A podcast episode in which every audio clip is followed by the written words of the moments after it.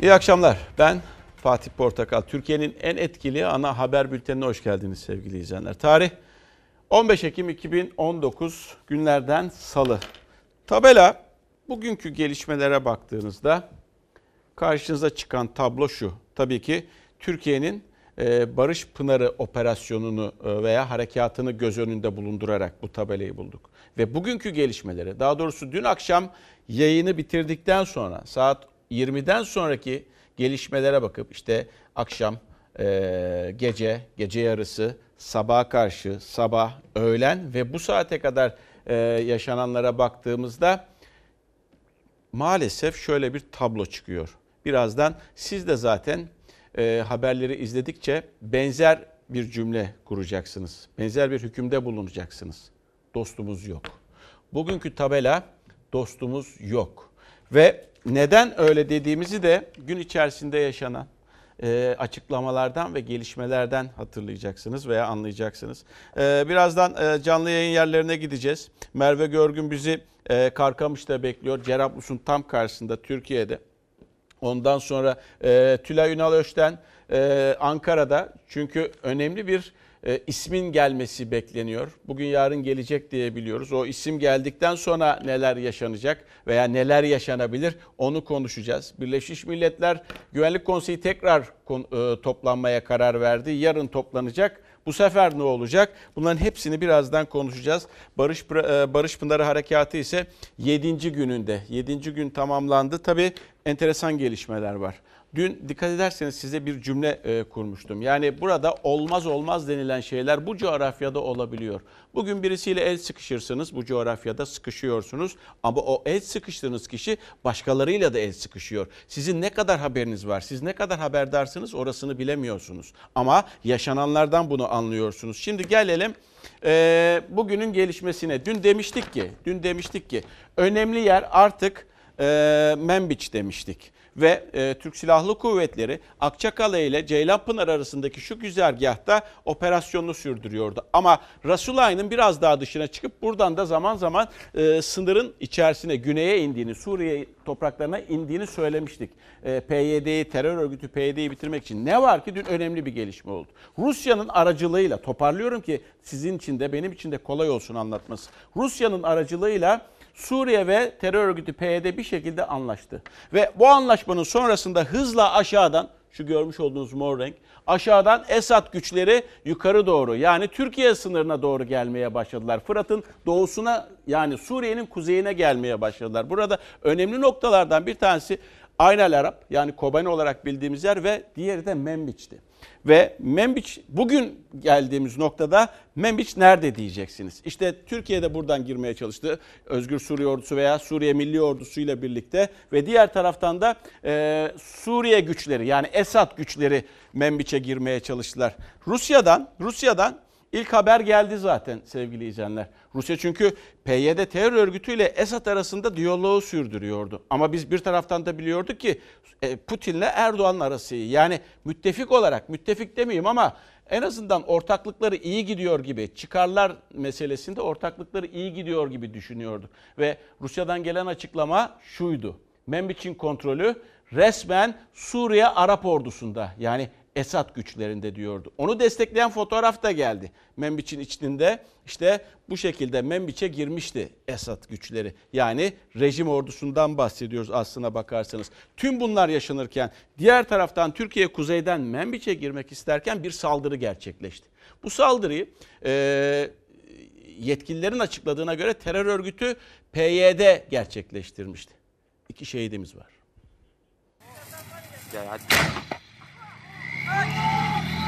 Münbiç konusunda ise biz kararımızı verdiğimiz gibi uygulama aşamasındayız. Sınıra yakın bölgelerde güvenlik önlemleri üst seviyeye çıkarıldı. Sınıra yakın köylerle ulaşım kapatıldı. Güvenlik güçleri de köy köy gezerek bölge halkının iç kesimlere doğru gitmesi için uyarılarda bulundu. Birçok köyde olduğu gibi sınıra en yakın köyde de Yumurtalık köyünde de sessizlik hakim. Mehmetçik Rasulayn ve Tel Abyad'da kontrolü sağladı. Yönünü terör örgütü işgalindeki Membiç ve Aynel araba çevirdi. Ankara ve Suriye Milli Ordusu Membiç harekatına hazırlanırken rejim güçlerinin girdiği kentten Mehmetçi'ye havan saldırısı düzenlendi. Hain saldırıda iki asker şehit oldu. Barış Pınarı Harekatı'nın 7. gününde Türkiye acı haberle sarsıldı. Suriye ordusuyla işbirliği yapan terör örgütü YPG PKK, Menbit yolunda ilerleyen askerlerimize hedef aldı. Havan ve topçu ateşinde 27 yaşındaki piyade üsteğmen Çelebi Bozbıyık şehit düştü. 8 asker yaralandı. Yaralılardan 28 yaşındaki piyade uzman onbaşı Mesut Çelik de tüm müdahalelere rağmen kurtarılamadı. Şehit acısı Kırıkkale ve Adıyaman'a düştü. Türk Silahlı Kuvvetleri hain saldırıya anında karşılık verdi. Milli Savunma Bakanlığı 15 teröristin etkisiz hale getirildiğini açıkladı. Membiç'te ise hareketli saatler yaşandı. Cumhurbaşkanı Erdoğan'ın harekat sinyalinin ardından Türk Silahlı Kuvvetleri Suriye Milli Ordusu ile birlikte 3 koldan kente yöneldi. Birlikler, özel kuvvetler, tank, obüs ve zırhlı araçlarla takviye edildi. Benzer hareketlilik teröristlerin işgal edip adını Kobani olarak değiştirdiği Aynel Arap'ta da yaşandı. Harekatın yönünün çevrildiği bölgede sınır hattına çok yakınız. Hemen arkamızda Aynel Arap var. Sol tarafımızda 100 metre gerimizde tel örgülerden sonra ise mayınlı arazi başlıyor 500 metre. Sonra ise sınırın öbür tarafı var. Sol tarafta ise Tırşehir Tepesi var. Zamanında PYD ile DEAŞ'ın paylaşamadığı sık sık çatışmaya girdiği kritik bölge. Türkiye harekata hazırlanırken Amerika ile Rusya anlaştı. Amerikan askerleri bölgedeki üslerden çekildi. Boşalan üslere Rus ve Suriye askerleri yerleşti. Amerika'nın çekilmesi sırasında Suriye iç savaşının en çarpıcı görüntülerinden biri kaydedildi. Askerler zırhlılarla ilerlerken Membiç ve Aynel Arap yolundaki Suriye askerleriyle karşı karşıya geldi. Amerikan askerlerinin bölgeyi terk etmesinin ardından terör örgütü YPG PKK ile anlaşan rejim güçleri Membiç'e ulaştı. Kent merkezi ve kırsalda konuşlandı. Bölgede tansiyon yükselirken Rusya devreye girdi. Rus Savunma Bakanlığı, Rus askeri polisinin Türk ve Suriye güçleri arasında devreye başladığını duyurdu. Suriye ordusunun Membiç'in ardından sınıra yöneleceği ve Aynel Arap'ta konuşlanacağı iddia ediliyor. Bir iddia da Rusya'dan geldi. Rus haber ajansı TASS, Suriye hava sahasının Türk jetlerine kapatıldığını öne sürdü. Henüz aslında bu da e, netleşmedi. Eğer ki o da olacak olursa yani e, hava sahası kapatılacak olursa bu sefer Türk jetleri e, Suriye, e, Kuzey Suriye'de uçamayacaklar. Bakınız güvendiğiniz Rusya, güvendiğiniz Rusya hem sizi idare ediyor, Türkiye'yi idare ediyor, Erdoğan yönetimini idare ediyor. Diğer taraftan Amerika ile kapalı kapılar ardında anlaştığı da ortaya çıkıyor. Diğer taraftan Suriye'yi idare ediyor. Diğer bir taraftan da artık kaç yeri idare ediyor bakar mısınız? Terör örgütü PYD'yi de idare ediyor. Yani e, buna bir tabir var da o tabir tabii ki burada söylenemez. Ama işte bakınız dün daha demiştik Rusya ve Amerika arasında bir anlaşma var mıdır diye. Ki anladığımız kadarıyla yani biz bir her seferinde bunu nitelendiriyorum veya söylüyorum. Biz askeri bir stratejist değiliz, diplomat değiliz ama yaşanan yaşananları az buçuk anlıyoruz veya anlamaya çalışıyoruz. Şurası o kadar enteresan yer ki Membiç'te. Membiç'e girdi Ee, ve şu anda Türk ordusuyla Suriye ordusu arasında tampon görev yapıyor Suriye. İki tarafı da idare ediyor çatışmasınlar diye. Ee, Rusya diğer taraftan şuyla Membiç ile e, Aynel Arap arasında yani Kobani arasında yol var, karayolu var ve o karayolundaki şu fotoğraf görüntüsü, şu fotoğraf görüntüsü de Amerika ile Rusya'nın nasıl anlaştığını gösteriyor. Çünkü Amerika dedi ki ben Membiç'ten çıkıyorum. Ama Membiç'i e, Membiç'i Türkiye'ye vermedi. Türkiye'ye vermedi veya Türkiye oraya girmedi. Vermedi demeyeyim yanlış kelime. Türkiye oraya girmedi. Rusya ile anlaştı. Bakın NATO ülkesiyle değil de ezeli e, dostluğu olmayan veya rekabet halinde olan Rusya ile anlaşmayı tercih etti. Anlaşma aslına bakacak olursanız şu fotoğraf karesiyle birlikte bir taraftan Suriye e, güçleri, Esad güçleri gidiyor. Buradan da kim geliyor? Amerikan askerleri geliyor. Anlaşma iki ülke arasında çoktan sağlanmış durumda. Yani Amerika ile Rusya arasında çoktan sağlanmış. İşte şimdi nereye gideceğiz diyelim? Şimdi haritayı tekrar getirin. Merve'ye gideceğiz çünkü. Merve'ye gideceğiz. Ha o fotoğrafı da göstereyim. Fotoğraf akılda kalsın çünkü. Özür dilerim unuttum. İşte bakın bir tarafta Esad ortada, iki lider de kapalı kapılar ardında anlaşmaya varmışlar dahi. Ha bu Suriye'nin genelinde bir anlaşma. Sadece aklınıza Menbiç veya Aynel Arap gelmesin. Suriye genelinde bir anlaşmaya varılmış gibi görünüyor. Şimdi nereden bahsediyoruz? Cerablus'tan bahsediyoruz. Onun karşısında da Karkamış var. Karkamış'ta da bizi kim bekliyor? Merve bekliyor. Merve Görgün orada. Çünkü biz de merak ediyoruz. Yani şu anda acaba Membiç'e doğru ilerleme hala devam ediyor mu, etmiyor mu? Onunla konuşacağız. O da bizi e, tam Karkamış'ta bekliyor ve önemli olan da ne diyor? Türk yetkililer ne diyor? Veya Merve acaba sen ne görüyorsun şu anda? Gerçekten bir askeri hareketlilik sınırın öte tarafında görebildiğin ve duyabildiğin kadarıyla devam ediyor mu? Yoksa çakılı vaziyette e, Türk ordusu ve Suriye Milli Ordusu bekliyor mu? Şimdi Fatih Portakal şunu söyleyebiliriz. Öncelikle sizin de söylediğiniz gibi Amerika ile Rusya bölgede anlaştı. Türkiye içinse operasyonun iki ayağı var. Biri askeri ayağı, diğeri ise diplomasi ayağı. Askeri ayağında aslında tüm hazırlıklar tamam. Az önce sorduğunuz sorunun cevabı da aslında Karkamış'ta gümrük kapısının önündeydi. Bugün gün boyunca aslında sınırın her noktasında olduğu gibi bu noktada da yoğun bir şekilde askeri sevkiyat yaşandı. Birkaç saat öncesine kadar Mehmetçik içeri girdi. Ee, burada Karkamış'ın hemen ilerisinde neresi var? Ee, Fırat Kalkanı operasyonunda DAEŞ'tan temizlenen bölge Cerablus var. Zaten hemen onun da altında o kritik nokta e, Münbiç var. Tabii asıl bölgenin kaderini değiştirecek olan o diplomatik ayak. Ayak, O diplomasi ayağında da aslında bölgeyi şöyle düşünebiliriz. Bir satranç tahtası gibi ve bu satranç oyununun dört oyuncusu var şu anda. Amerika, Rusya, Türkiye ve Suriye. Ee, bunlar birbirlerinin hamlelerini kestirmeye çalışıyorlar ama hiçbir şekilde e, kimin ne hamle yapacağı belli olmuyor. Çünkü neredeyse saat başı her e, neredeyse saat başı sürekli farklı bir açıklama geliyor. Tıpkı son son 24 saatte olduğu gibi biz 24 saat önce dün e, Suruç'taydık. E, Fırat'ın doğusundaydık. Bugün bir anda kendimizi Fırat'ın batısında bulduk.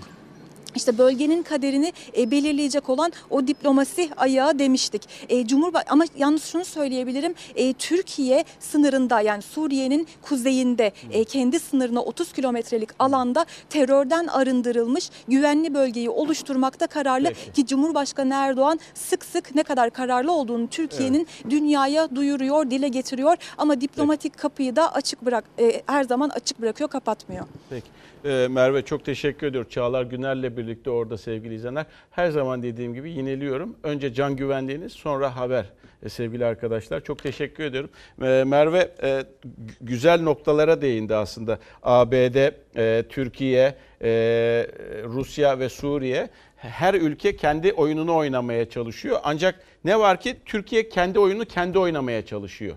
Diğer tarafta düşman olanlar yakınlık kurabiliyorlar, anlaşabiliyorlar, strateji geliştirebiliyorlar. Az önce yine Merve güzel bir noktaya e, değindi. E, asker, e, askeri harekat ve asker ayağı ve diplomasi ayağı diye gerçekten Türk Silahlı Kuvvetleri neticede siyasi iradenin vermiş olduğu kararı uyguluyor ve siyasi irade nereye kadar devam edecekse Türk Silahlı Kuvvetleri de oraya kadar devam edecek. Asker üstüne düşeni yapıyor ama gerçekten diplomaside Türkiye başarılı mı? Hükümet ne kadar başarılı? İşte bunun cevabını vermek gerekiyor. Şu andaki tabloya göre bakacak olursak kendini dünyaya anlatamamış. Ama şöyle de diyebilirsiniz.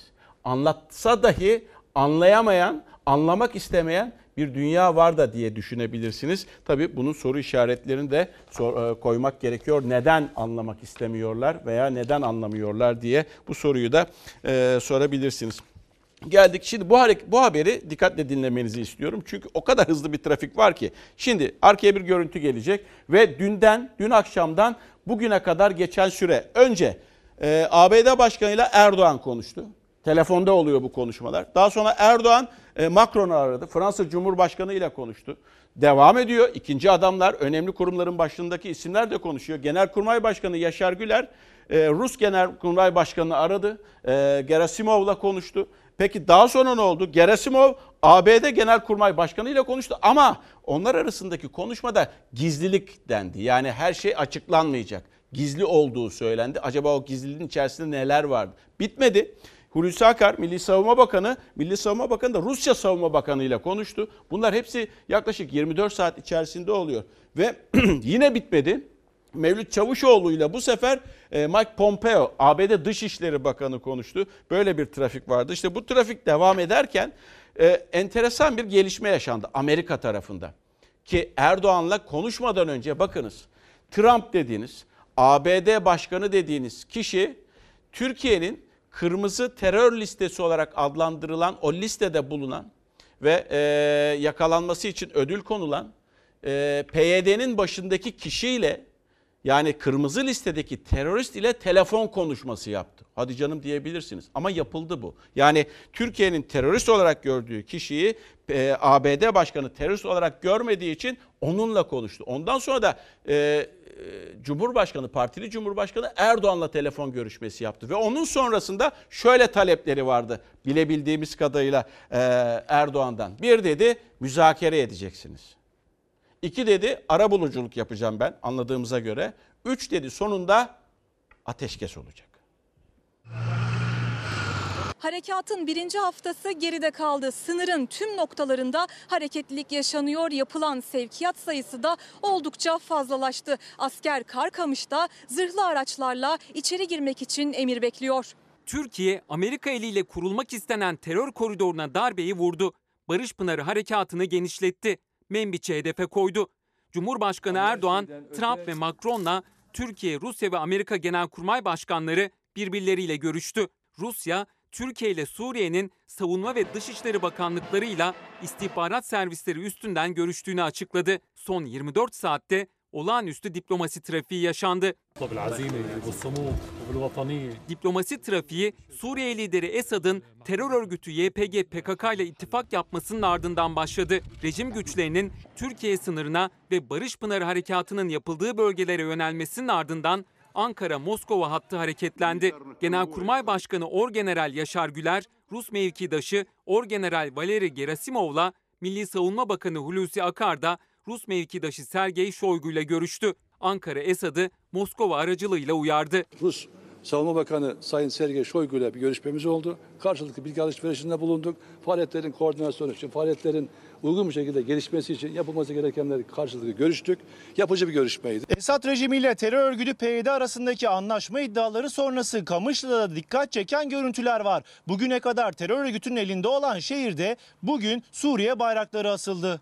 Rejim güçleri Menbiç ve Aynel Araba yönelirken bölgedeki Amerika askerleri alarma geçti. Tam bu noktada Rus ve Amerikan genelkurmay başkanları telefonda görüştü. Detay açıklanmadı. Ancak bir Pentagon yetkilisinin Menbiç'i Rusya'ya teslim edeceklerini söylemesi görüşme içeriğiyle ilgili ipucunu verdi. Asıl kritik görüşme Amerika Başkanı Trump'la Cumhurbaşkanı Erdoğan arasında oldu. Trump görüşmede Ankara'nın stratejik ortak olduğunu unuttu. Türkiye'nin Fırat'ın doğusunda teröristlere karşı başlattığı harekatı işgal olarak niteleyip durdurulmasını istedi. Ateşkes ve müzakere çağrısı yapma küstahlığı gösterdi.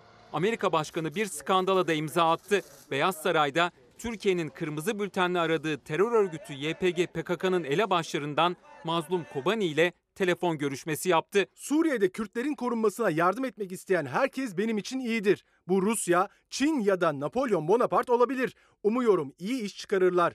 Biz 7000 mil uzaktayız.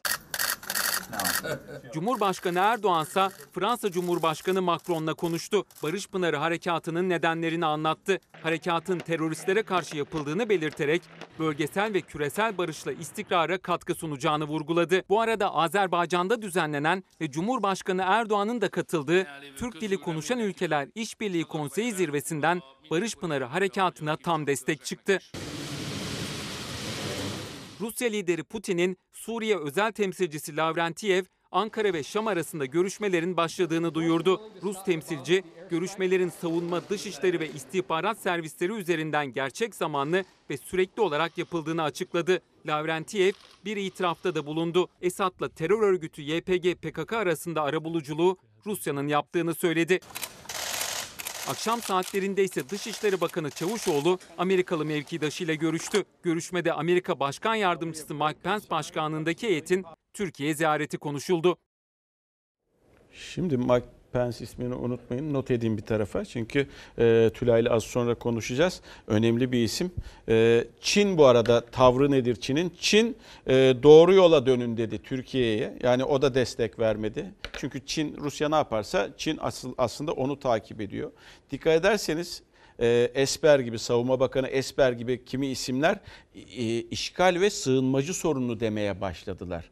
İşgal ve sınır e, sığınmacı sorunu demeye başladılar. Bu da önemli.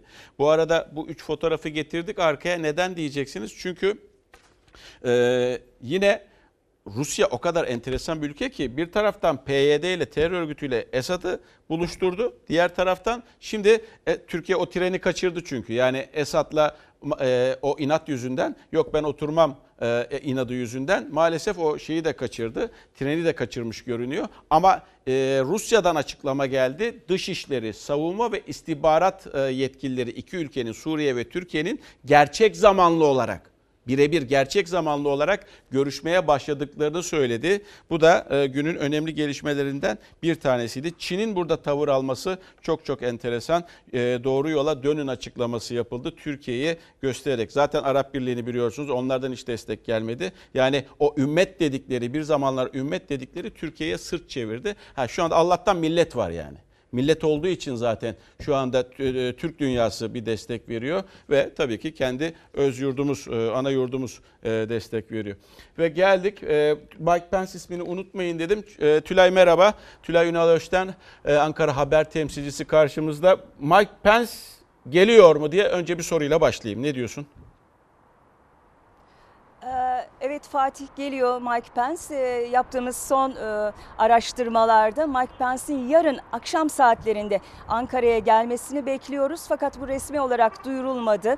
E, Perşembe günü de Ankara'daki temaslarına başlamasını bekliyoruz. Tabii Mike Pence gelirken aslında Beyaz Saray'da e, kendi geleceğini kendisi duyurmuştu. Hı. Fakat onun yanı sıra bazı cümleleri de enteresandı. Diyor ki Türkiye Türkiye'ye operasyonu durdurması ve anlaşma masasına oturması çağrısı yapıyoruz. O, o zaman diyor. Türkiye masaya o zaman sözünü kestim. Türkiye masaya oturana kadar Heh. ve operasyonu durdurana kadar da yaptırımlara devam edeceğiz diyor. Gazetecilere bunu açıkladı. Tabii yarın herhalde bununla geliyor fakat Ankara'dan da e, hiç istemediği şeyleri duyabilir Fatih. Yani e, hep işte kilometrelerce, binlerce kilometre öteden bu mesajları gönderdik. Bu sefer ben geliyorum e, bu mesajı bizzat yüzlerine mi söyleyeceğim? O anlamda mı söyledik? O şekilde benim anladığım o. Onu söyleyecek herhalde. Türkiye'nin buna yani, cevabı ne olacaktır sence?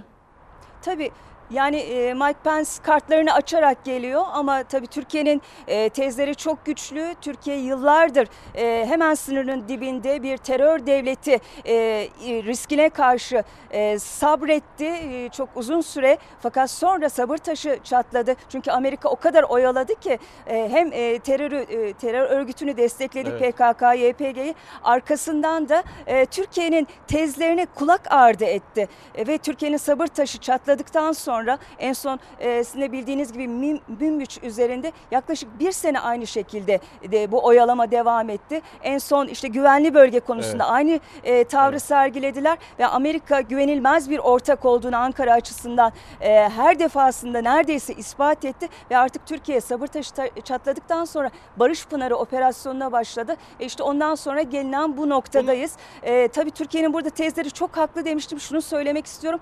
E, hiçbir devlet sınırlarının e, dibinde bir terör oluşumuna izin vermez. Türkiye'nin şu anda Kesinlikle. yaptığı o. Birinci Peki. amaç bu. İkincisi de e, mülteciler konusu. 2011 yılından beri Türkiye e, bu acıyı çekiyor. Erdoğan, Cumhurbaşkanı Erdoğan da bunu her defasında söyledi. Batı'ya söylüyor, Amerika'ya söylüyor, Sur, e, Rusya'ya söylüyor. Kimse bunu üzerine alınmadı. Fakat ne zaman ki Türkiye e, harekete geçti, harekete buradaki geçti. artık bu çıbanın e, e, büyümesine izin vermeyeceğiz dedi ve ondan sonra evet, işte Tülay... e, hem Amerika hem Batı e, hem de Rusya harekete geçti. Aynen öyle ve görünen o ki Tülay yani Ankara'dan belki daha da net görebiliyorsunuz bunu. E, Amerika ile Rusya arasında e, gizli bir anlaşma da var. Yani şu anda bilmiyoruz ama Suriye'nin genelinde Tabii. o da anlaşılıyor. Bu bir. İkincisi de tam da yaptırımlar açıklandı. Yaptırımlar açıklandıktan bir 36 saat veya 40 48 saat sonra Pence geliyor. Bu da enteresan. Ne diyorsun buna? Şimdi tabii yaptırımları e, koz olarak e, Ankara'nın önüne koymaya çalışıyorlar ama e, Ankara'da bunun bir karşılığı yok. E, e, hatta Cumhurbaşkanı hafta sonu e, televizyon ve gazetelerin genel yayın yönetmenleriyle bir araya geldiğinde bunu çok net ifade etti. Yap, yaptırımlardan falan bahsediyorlar dedi. Ben bunu dedi nükte olarak kabul ediyorum dedi. E, hatta Ankara'da konuşulan şu yaptırımlar konusu daha çok Amerika'da iç politika malzemesi Ha. de olmuş durumda. Çünkü eğer e, biz bu hareketi yapana kadar Amerika'da konuşulan konu neydi? Trump'ın azledilmesiydi. Birden biz bu harekete başladıktan sonra e, Amerikan kamuoyunun dikkati buraya, e, e, bizim sınırımıza yöneldi. Türkiye'ye oklar yöneldi. Ve şu anda Amerikan kamuoyunda e, azil mi, Trump'ın azledilmesi mi daha çok konuşuluyor yoksa Suriye hareketi mi ders, harekatı mı derseniz? Evet Türkiye'nin Suriye harekatı Peki. konuşuluyor. Trump böylece dikkatleri dağıtmış oldu Fatih. Peki, peki Birleşmiş Milletler ne diyorsun? Yarın e, genel kurul toplanıyor gene. E, ve bu sefer e, Rusya ne yapacak? Amerika ne yapacak? İşte mesela e, Birleşmiş Milletler açıklamasında bak ne diyor? Türkiye Suriye'deki Kürt savaşçıların ve politikacıların ölümünde ki onları Kürt savaşçı olarak görüyor. Terör örgütü olarak görmüyor. Uluslararası hukuka bağlı olarak sorumlu tutulabilir deniyor Birleşmiş Milletler. Bu ne demek şimdi? Yarın yarına kadar bir şeyler hallolması Evet. gerekiyor aslında bakacak olsa. Ben bunu anlıyorum. Evet e, yani e, yani Ankara'da tabii ki e, telefon diplomasisi son derece e, yoğun bir şekilde cereyan ediyor. E, hatta bugün bir e, e, yetkiliyi aradım. Kendisiyle konuşamadım ama e, danışmanımdan şöyle bir cevap aldım. Ha. Günde neredeyse bin telefona yakın konuşma yapıyorlar e, dediler. Hakikaten Ankara'da bu tabii biraz mübalağalı bir rakam ama gerçekten. Ankara'da telefon diplomasisi e, devam Peki. ediyor. Birleşmiş Milletler'de daha önce de bu denendi. iki kez denendi. Şimdi İngiltere, Fransa, Belçika yeniden deniyorlar. Evet, yine Ee, deniyor. e, Rusya ne yapacak? Tabii o merak konusu. Belki gözler yarın en çok Evet. Rusya'da olacak. Aynen çok teşekkürler. Çok çok teşekkür ediyoruz Tülay, e, Tülay Ünal Özten'e. Ankara Haber temsilcisi Tülay'ın dediği gibi tüm bu anlattıklarından sonra, Tülay'ın da anlattıklarından sonra haberin başına gelin. Saat 7'ye gelin. Haberi izlerken demiştim ki size dostumuz yok diye. Soruyorum şimdi Türk dünyasından başka dostumuz var mı yok mu? Siz bunun kararını veya bu sorunun cevabını zaten kafanızda verdiniz. Ve harekat dedik 7. günde, 7. gün devam ederken tabii terör örgütünün sınırın diğer tarafından havan atışları da devam ediyor. Yer bu kez Mardin'in Kızıltepe ilçesiydi. İki, iki, iki, iki sivil, iki sivil, iki sivil şehit oldu. Teröristler yine sivilleri hedef aldı. Mardin Kızıltepe'ye havan topu attılar. Saldırıda 2 sivil şehit oldu, 12 sivil yaralandı. Sınırın tam sıfır noktasında Taşlıca köyü Esad güçlerinin Kamışlı ve çevresine girmesinin ardından geldi. Havan saldırısı. Hedefte yine siviller vardı. Sadece 2 saat içinde Kızıltepe'ye 8 havan topu atıldı. Kara propagandayla Türk Silahlı Kuvvetleri'nin sivilleri vurduğu iftirasını atan terör örgütü ve yandaşları yine sivil katletti. 7 günde teröristlerin şehit ettiği sivil sayısı 20'ye yükseldi. Saldırılara anında karşılık verildi. Belirlenen hedefler peş peşe vuruldu.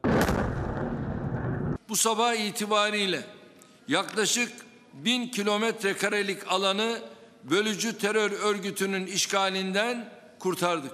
Harekatın 7. gününde ise Mehmetçik ve Suriye Milli Ordusu güçlerinin kararlı ilerleyişi sürüyor. 7 günde 1000 kilometre karelik alan terörden temizlendi. Barış Pınarı Harekatı'nın 7. gününde haritanın şekli de işte böyle değişti. 64 köy teröristlerden alınıp Suriye Milli Ordusu'na teslim edildi. Bir haftada 595 terörist etkisiz hale getirildi.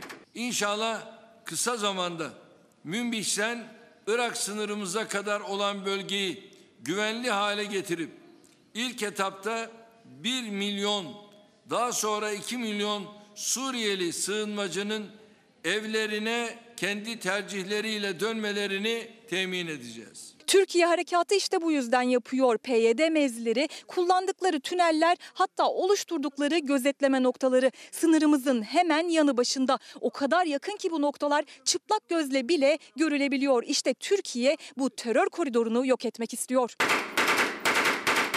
Rasulayn ve Tel Abyad'ın güneyinde de bombardıman hız kesmeden devam ediyor. Operasyonların yoğun olarak yürütüldüğü Tel Abyad'da teröristler kaçtı. YPG PKK'lı teröristlere ait çok sayıda silah ve mühimmat ele geçirildi. Köyler terörden arındırıldıkça dönüşler de hızlanıyor. Kurtarılan köylerde Suriye Milli Ordusu sivillerle kucaklaştı.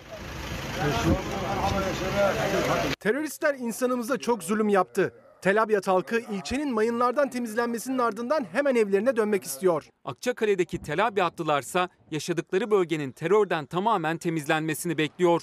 Mayın temizliği sona erdiğinde memleketlerine dönecekler. Onlardan önce ise Kızılay gitti bölgeye. Tel Abyad'dakilere gıda yardımı yaptı. Ee, iki yurttaş e, şehit oldu. Kızıltepe'nin karşısından atılan havan e, topları e, sonrasında Allah rahmet eylesin. Bu arada e, emniyetin operasyonu vardı. Hakkari, Van ve Mardin'de HDP'li belediyelere sabah e, operasyon düzenlendi. E, Hakkari Belediye Başkanı Cihan Karaman, Hakkari Yüksekova Belediye Başkanı Remziye Yaşar, Van Erciş Belediye Başkanı Yıldız Çetin ve Mardin Nusaybin Belediye Başkanı Semire Nergiz'in de aralarında bulunduğu 18 kişi gözaltına alındı.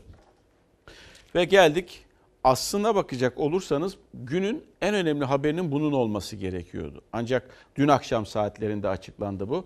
Ne var ki gün içerisinde o kadar çok gelişmeler oldu ki sanki bu ikinci plana kaydı gibi. Hayır aslında önemli bir şey. Şimdi Sayın Cumhurbaşkanı ne demişti? Partili Cumhurbaşkanı e, Trump'ın sözleri için defalarca yani e, tehdit ediyor bir taraftan e, seviyor bir taraftan yeriyor bir taraftan tehdit ediyor aba altına sopa gösteriyor onu da geçti artık yani küstahlaşıyor yaparım ederim yapacağım demeye başladı. Sayın Cumhurbaşkanı e, önceki gün sürecin nükteleri olarak görüyorum dedi. Bu kadar hafif görüyordu aslına bakacak olursanız Trump'ın sözlerini ama hafife alınacak sözler değildi bunlar. Ha, ne oldu ondan sonra? Dün e, bir kararname imzaladı Trump ve o kararnameyle yaptırımlar geldi. Hulusi Bakanlık olarak e, Milli Sa- ismen Hulusi Akar'a, Süleyman Soylu'ya ve Fatih Dönmez'e. Biri Milli Savunma Bakanı, biri İçişleri Bakanı, diğeri Enerji ve Tabi Kaynaklar Bakanı. Yaptırım geldi bu isimlere ve e, Milli Savunma Bakanlığı ile Enerji Bakanlıklarına da bakanlıklara tüzel tüzel yapıya, bakanlıklara da yatırım getirildi. İsimlere getirildiği gibi yaptırım özür özür dilerim. Yaptırım getirildi ki bu e, Türkiye'nin gerek e, savunma sanayinde gerek enerji sektöründe işlerin aksayabileceğini aslında e, anlatmaya çalışıyordu veya anlatmaya çalışıyor ve 100 milyar dolarlık bir ticaret hacminden bahsediliyordu. Onu da durdurdu. Ve gelinen noktada peki Türkiye tarafı ne diyor? Baktığınızda Mahir Ünal'ın çok cılız bir açıklaması vardı. Hala dikkate alınmıyormuş gibi. Sanki ama durum çok ciddi. Cumhurbaşkanı'na bakıyorsunuz. Cumhurbaşkanı sessiz. Türk liderler bu tehlikeli ve yıkıcı yola devam ederse Türkiye'nin ekonomisini hızlıca yok etmeye tamamen hazırım. Büyük devletlerle ilişki içinde olmak ayı ile yatağa girmeye benzer. Yatağa girdiğiniz ayılardan biri bizi ekonomik yaptırımlarla tehdit ediyor Sayın Erdoğan. İktidarınız ise susuyor. Amerika Başkanı Trump ilk yaptırım kararnamesini imzaladığı 7 maddelik listeyi de açıkladı. Cumhurbaşkanı Erdoğan ve kurmayları sessiz, muhalefet tepkili. Ben konuşunca dilleri bülbül gibi ötüyor. E bunlar konuşuyor. Ağızlarında bant var. Efendim neymiş? Trump yalnız adammış. Barış Pınar Harekatı'nın başladığı gün ilk tehdit mesajını sosyal medyadan verdi Amerika Başkanı Trump. Bir haftadır da açıklamasında Türkiye'yi ekonomik yaptırımla tehdit ediyor. Beyaz Saray'da toplanan Ulusal Güvenlik Konseyi toplantısı sonrası da Amerika Başkanı'ndan yeni açıklama geldi. Barış Pınarı Harekatı için yine işgal dedi. Türkiye'nin askeri müdahalesi sivilleri tehlikeye atıyor. Bölgedeki barış, güvenlik ve istikrarı tehdit ediyor. Trump Türkiye uygulamayı planladığı yaptırımları da açıkladı. Türkiye'nin eski ve mevcut hükümet yöneticilerinin Amerika'daki olası mal varlıklarına el konulması ilk madde. Amerika Hazine Bakanlığı, Milli Savunma Bakanı Hulusi Akar, İçişleri Bakanı Süleyman Soylu ve Enerji Bakanı Fatih Dönmez'i de yaptırım listesine aldı. Milli Savunma ve Enerji Bakanlıklarını da. ABD, Türkiye ile 100 milyar dolarlık bir ticaret anlaşması yapılmasına ilişkin Ticaret Bakanlığı öncülüğünde yürütülen görüşmeleri de vakit geçirmeksizin durduracak. 100 milyar dolarlık ticaret anlaşmasının durdurulacağını açıkladı Trump. Çelik ithalatındaki gümrük vergisinin %50'ye çıkarılmasını. Bazı Cumhuriyetçi ve Demokrat Kongre üyeleri açıklanan yaptırımları yetersiz buldu. Bizimkiler de büyük bir dikkatle izliyorlar. Korkudan bir şey de söylemiyorlar. Nasıl bir anlayıştır? Nasıl bir devlet yönetimidir bu? tehdit edilen Türkiye Cumhuriyeti Devleti'dir. Yöneticiler sessiz kalıyorlarsa hesabını veremedikleri bir sorun var. Cumhurbaşkanı Erdoğan da yaptırım listesine adı geçen bakanlar da sessiz. Erdoğan gazete ve televizyonların genel yayın yönetmenleriyle buluşmasında Trump'ın tehditleri için nükte yani şaka ifadesini kullanmıştı. Trump bir ayağa kalktı. Branson'ı vermezsen görürsün gününü dedi. Emret Trump dedi. Şimdi şakacı Trump'a geldik. Trump habire istediğini söylüyor. Aklına gelen her şeyi söylüyor. Bizimki Trump şaka yapıyor diyor. İyi hadi bakalım görelim nasıl şaka yapıyor hep beraber göreceğiz. Milletimizi bu ekonomik yaptırımlara karşı nasıl koruyacaksınız? Sayın Erdoğan. Meral Akşener de iktidarın sessizliğini eleştirirken yaptırımların Türk ekonomisini etkilememesi için acil önlem almaya çağırdı Cumhurbaşkanı Erdoğan'ı. Dün Fransa'da maç vardı biliyorsunuz Paris'te milli takımlar oynadı ve maçın sonrasında maç 1-1 bitti. Maçın sonrasında asker selamı verildi e, tribünlerde olan Türklere. Bunun sonrasında bu fotoğraf verildikten sonra aslında şu akla geldi sevgili izleyenler.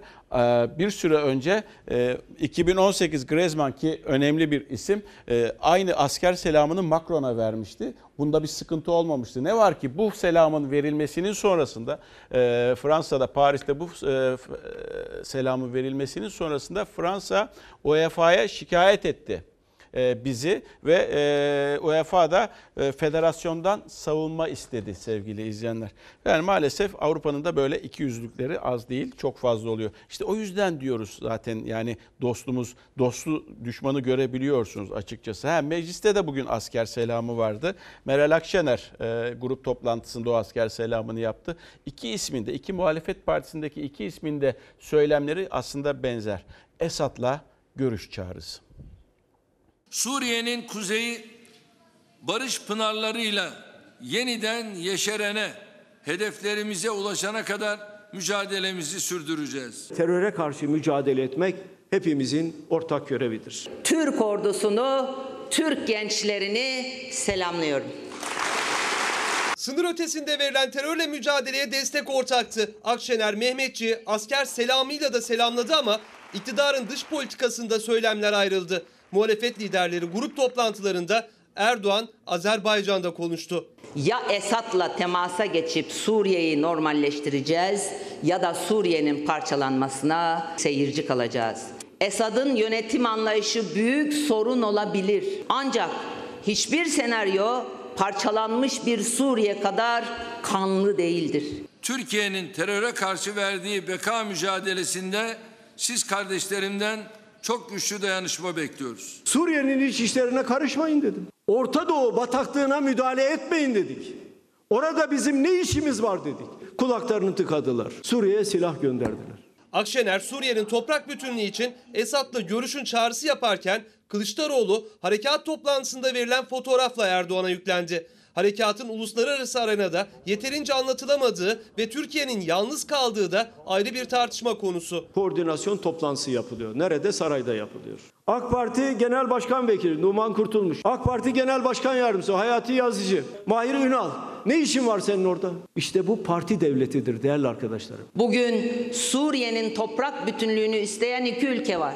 Biri Suriye, biri Türkiye. Ancak iktidar Suriye'yi parçalamaya çalışanlara dostum, Suriye'nin bütünlüğünü korumaya çalışanlara küstüm konuşmuyorum diyor. Milli davalarımızda birbirimizin yanında durmak bizim kardeşliğimizin bir gereğidir. Dostum Trump, arkadaşım Putin, kankam Hamaney harekata karşı. Kuzey Kıbrıs Cumhurbaşkanı Mustafa Akıncı bile yanımızda değil. Kralları öldüğünde bayrağımızı yarıya indirip yas ilan ettiğimiz Suudi Arabistan Türkiye'ye işgalci diyor. İyi dost iyi günde çağrıldığında kötü günde ise çağrılmadan gelendir. Dünyayı aklılığımıza ikna etmekle sorumlu olan Dışişleri Bakanınız üniformalı fotoğraf paylaşıp şov yaparsa derdinizi anlatamazsınız. Muhalefet liderleri terörle mücadeleye tam destek veriyor ama iktidarın harekatın öncesinde ve sonrasında attığı adımları eleştiriyor. e, hükümet tarafına bakıyorsunuz. Partili Cumhurbaşkanı o süslü cümleleri kuruyor. Önemli olan süslü cümle değil. Önemli olan ülkenin bekası. Ve burada yapılması gereken, yani geçmişte sözler, tonca sözler söylemiş olabilirsiniz. Ama artık vakti gelmedi mi Esad'la oturmanın veya görüşmenin? Çünkü büyük güçler de bunu istiyor. İşte ABD ve Rusya kendi arasında anlaşıyor. Onlar anlaşmış zaten Esad'la. Esad'la anlaşmış. Yani bizim ülkemizin bekası söz konusu ki bu harekatı neden gerçekleştiriyoruz? Bu yüzden ülkenin bekası üzerine gerçekleştiriyoruz. Bir de dış işlerinin aslında çok kalmadığını görüyorsunuz. Hani eskiden monşerler diye eleştiriyorlardı ya. Şöyle bir baktığımızda gerçekten o insanlar tecrübeli insanlar aranıyor. Atanan isimlere bakıyorsunuz büyükelçi olarak. Birisinin birisinin yakını, partinin bir şeyin yakını. Partide geçmişte şöyle görev yapmış insanlar ve bir e, diplomasi tecrübesinin olmadığını anlıyorsunuz büyükelçi olarak atanmış kişilerde. Ve ittifakla ilgili bir e, açıklama da var açıkçası. Cumhurbaşkanı bunu Sırbistan'dan dönerken söylemişti. Millet İttifakı parçalanmalı diye. Ya hala da önemli olan benim e, iktidarda kalmam diye düşünüyor zannedersem partili Cumhurbaşkanı. Ha bugün cevap da geldi. Nasıl cevap geldi diyeceksiniz. Al koltuğunu başına çal dedi Kemal Kılıçdaroğlu. Sayın Erdoğan'ı uyarmak istiyorum. Mehmetçik harekattayken, dünya harekatı konuşurken sizin Millet İttifakı mutlaka dağılmalı başlıklı sohbetler yapmanız ne makamınıza ne de devlet geleneğimize uymaz. Adı Millet İttifakı ama milletten nasibini almamış ittifakın zayıflaması, parçalanması çok çok önemli. Gencecik fidan gibi çocuklarımız cephede mücadele ediyor. Bu beyefendi Millet İttifakı ile uğraşıyor. Koltuğunun çıkarı peşinde. Al koltuğu başına çal kardeşim. Ne yapacağız bu koltuğu? Cumhurbaşkanı Erdoğan'ın sınır ötesi harekatın başladığı gün Millet İttifakı'nı da hedef alan açıklamalarına Kılıçdaroğlu da Akşener'de öfkeli. Siz böyle cümleleri kurarsanız yabancı ülkeler Erdoğan iç siyasetteki tıkanıklığı, zorluklarını aşmak için bu harekata girişti der. O zaman harekatın adı Barış Pınarı olmaz, Erdoğan'ı kurtarma operasyonu olur. Barış Pınarı harekatımıza destek veren Milliyetçi Hareket Partisi, İyi Parti, CHP başta olmak üzere tüm siyasi parti liderlerimize teşekkür ediyorum. Cumhurbaşkanı Erdoğan Barış Pınarı Harekatı'nın başladığı dakikalarda muhalefet liderlerini bilgilendirdi. Bir gün sonra da harekata destek verdikleri için teşekkür etti ama bir gün önce Sırbistan dönüşü uçakta yaptığı açıklamada Millet İttifakı'nın da parçalanması gerektiğini söyledi. Milletten nasibini almamış diyerek. Milletten nasibini almayan sensin. Ankara'yı aldık. İstanbul'u aldık. Adana'yı aldık. Berkin'i aldık. Antalya'yı aldık. Nasibi almayan sensin. Milli güvenliğimiz için bu kadar önemli adımlar attığımız şu günlerde birlik ve beraberliğin siyasi çıkarlarla istismar edilmesine fırsat vermeyeceğiz. Kılıçdaroğlu ve Akşener Erdoğan'ı harekatı iç politika malzemesi yapmakla eleştirdi. Genişletilmiş il başkanları toplantısında kurduğu cümleyi de hatırlatarak. Buradan milletimizin her bir ferdini AK Parti kadrolarında görev almak üzere partimiz saflarına katılmaya davet ediyorum. Ordu savaşta bu ülkenin bekası için mücadele ediyor. Sen bunu kullanarak AK Parti'ye militan toplamaya çalışıyorsun. Kılıçdaroğlu ve Akşener'in sert sözlerine karşı Erdoğan'ın vereceği yanıta çevrildi gözler. Bir de ekonomi gündemi var. TÜİK işsizlik rakam oranlarını açıkladı. Temmuz'da işsizlik, Temmuz işsizliği %13,9 olarak çıktı artış eğiliminde. Bakın genç işsizlik belki de tarihin en yüksek noktasında %27,1. İşsizlikte en kötüyü geride bıraktık. TÜİK'in açıkladığı rakamlar kötü günlerin geride kalmadığını gösterdi. Temmuz ayında işsizlik Haziran ayına göre 0,9 puan arttı. %13,9 oldu. Genç işsizlik ise rekor kırdı. %27,1'e yükseldi. %13.9 işsizliği biz daha önce gördük ama gençlerde %27.1 işsizliği hiç görmedik. Yani eskiden şunu diyorduk her 4 gençten biri işsiz. Şimdi yavaş yavaş her 3 gençten biri işsize doğru gidiyoruz. Geçen yıldan bu yıla 300 bin yeni iş arayan insan çıkmış. Bunlara iş bulamamışız. Bir de 750 bin çalışanı da işsiz bırakmışız. Genç işsizlik oranı %27,1 olarak açıklandı ama buna bir de eğitimde olmayan ve iş aramayan gençler eklendiğinde oran %56'ları buluyor. Yani aslında gençlerin yarısından fazlası boşta. Eğitimden mezun olmuş iş aramaktan vazgeçmiş ya da ne eğitimin içerisinde ne istihdamda olan bir kitle var.